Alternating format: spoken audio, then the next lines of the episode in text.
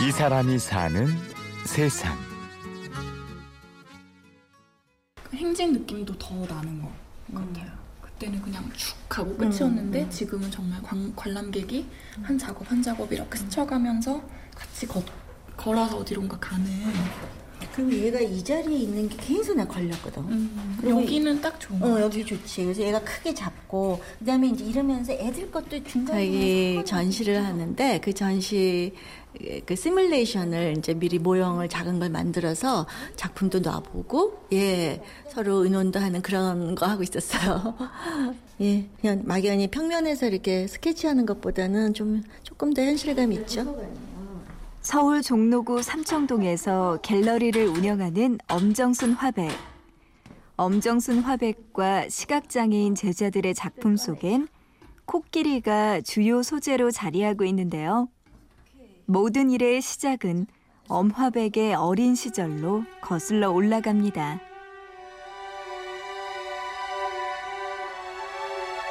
저희 집에 이제 이렇게 수도꼭지들이 좀 여러 여기저기 있는데 안 쓰는 수도꼭지들은 이렇게 녹물이 나오잖아요. 지금도 아주 선명한 그 기억 중에 하나가 이렇게 틀면은 녹물이 나오다가 어느 순간에 살짝 색깔이 이제 좀 맑아지면서 어떤 정말 너무 짧은 한 순간 그게 오렌지 빛깔이 날 때 아, 수도꼭지에서 오렌지 주스가 나오는구나. 이렇게 이제 연상이 되는 거죠. 그래서 애들한테 얘기를 하는 어머 우리 집에 오렌지 주스가 나오는 수도꼭지가 있어. 그러니까 맨날 꿀밥 먹고 우리 언니 아 나는 제가 내 동생 맨날 학교 가서 거짓말해서 창피해 죽겠다. 그러니까 항상 저의 궁금함 속에는 본다는 게 있었어요. 그래서 아까 이제 그런 질문이 되고 이 끝도 없는 이 질문이 평생의 화두가 되고 그렇게 본다는 게 과연 뭘까란 고민을 하던 중 자신의 인생을 바꾼 새로운 전기를 맞게 되는데요. 지금으로부터 정확히 20년 전 지방의 어느 성당에서 주최한 자선 프로그램에 참여하면서부터죠. 시각장애 학생들을 위한 성당 프로젝트를 누가 이렇게 발의를 하셔가지고 그게 이제 어떻게 흘러 흘러 저까지 참여하는 게 됐어요. 제가 그때 이제 아이들을 보면서 자연스럽게 굉장히 독특한 감각을 가졌다는 게 먼저 들어왔고 그러니까 예를 들어서 뭐 이렇게 책상이 하나 있으면 저희는 아 그 사각형에 까만색 책상이 여기 있네 이제 이러고 그냥 큰 시각적으로 보는 그큰 기억만으로 있잖아요. 근데 얘네들은 이제 어떤 대상을 보면 일단 손이 먼저 가고 예, 손으로 가고 사실 다른 감각도 적극적으로 활용을 하죠. 뭐 소리에도 예민하고 굉장히 집중력들이 좋아요. 예. 우리는 눈만 믿고 하는 게 너무 많아요.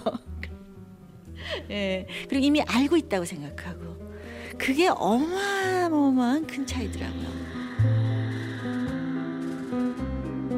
사물을 만져보고 맡아보고 먹어보고 본다라는 행위가 결코 눈으로만 보는 게 아닌 감각한다라는 의미임을 직접 몸으로 깨우치게 된 엄화백.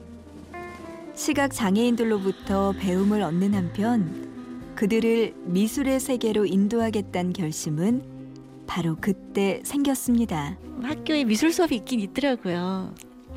근데 가보니까 뭐 그냥 대충 자습하고 예, 커리큘럼상 미술 수업은 있지만 실제 미술 수업이 이루어지지는 잘 않고 있더라고요.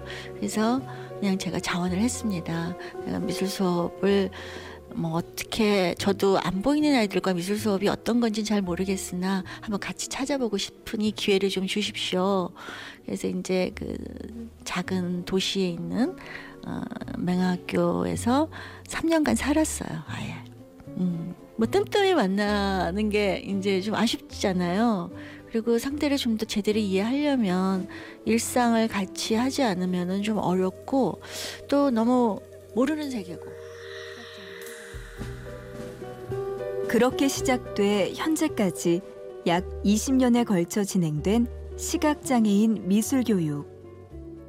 보통의 미술교육과는 달리 창작자가 무엇을 표현하고 싶은지를 끌어내기 위해 교사는 충분한 대화와 기다림의 시간을 갖습니다.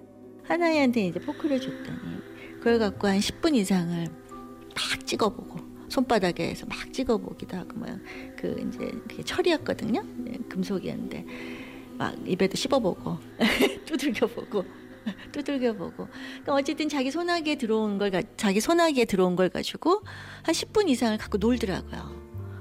그리고 얘가 종이에다가 표현한 거는 점 4개예요. 점 4개를 찍었다고. 이게 포크예요. 지가 관찰한 포크. 손바닥에 찔렸을 때 점 아프잖아요. 찔리면 점 4개가 자기 몸에 기억이 남는 거예요. 그래서 초반에 그 코끼리 나중에 님한테 코끼리 프로젝트도 하는데 불교의 열반경으로부터 영감을 얻은 코끼리 그림은 이와 같은 긴 여정의 결과물인데요. 맹인들더러 코끼리를 만져보게 했더니 제각기 엉뚱한 것을 말하더라는 일화를 오히려 뒤집어서 비판적으로 바라보는 기획입니다. 아이들이 코끼리를 실제 만나요. 뭐 동물원에서도 그래서 만나는 게 단순히 우리처럼 멀리서 코끼리구나 이렇게 보는 게 아니라 다 만져보고 같이 좀 지내보고 어, 똥 냄새 맡으면서 밥도 같이 먹고 뭐 이런 식으로 굉장히 밀착된 그 만남을 가져요. 예. 그런 다음에 애들이 만든 코끼리는 외형은 우리가 생각하는 코끼리가 아니에요. 근데 누가 봐도 코끼리를 연상시켜요. 어, 참 아- 세상이 좀 아이러니하죠. 이 사람이 사는 세상. 우리 눈 갤러리 대표 엄정순 화백을 만났습니다. 취재 구성의 이창호, 내레이션의 구은영이었습니다. 고맙습니다.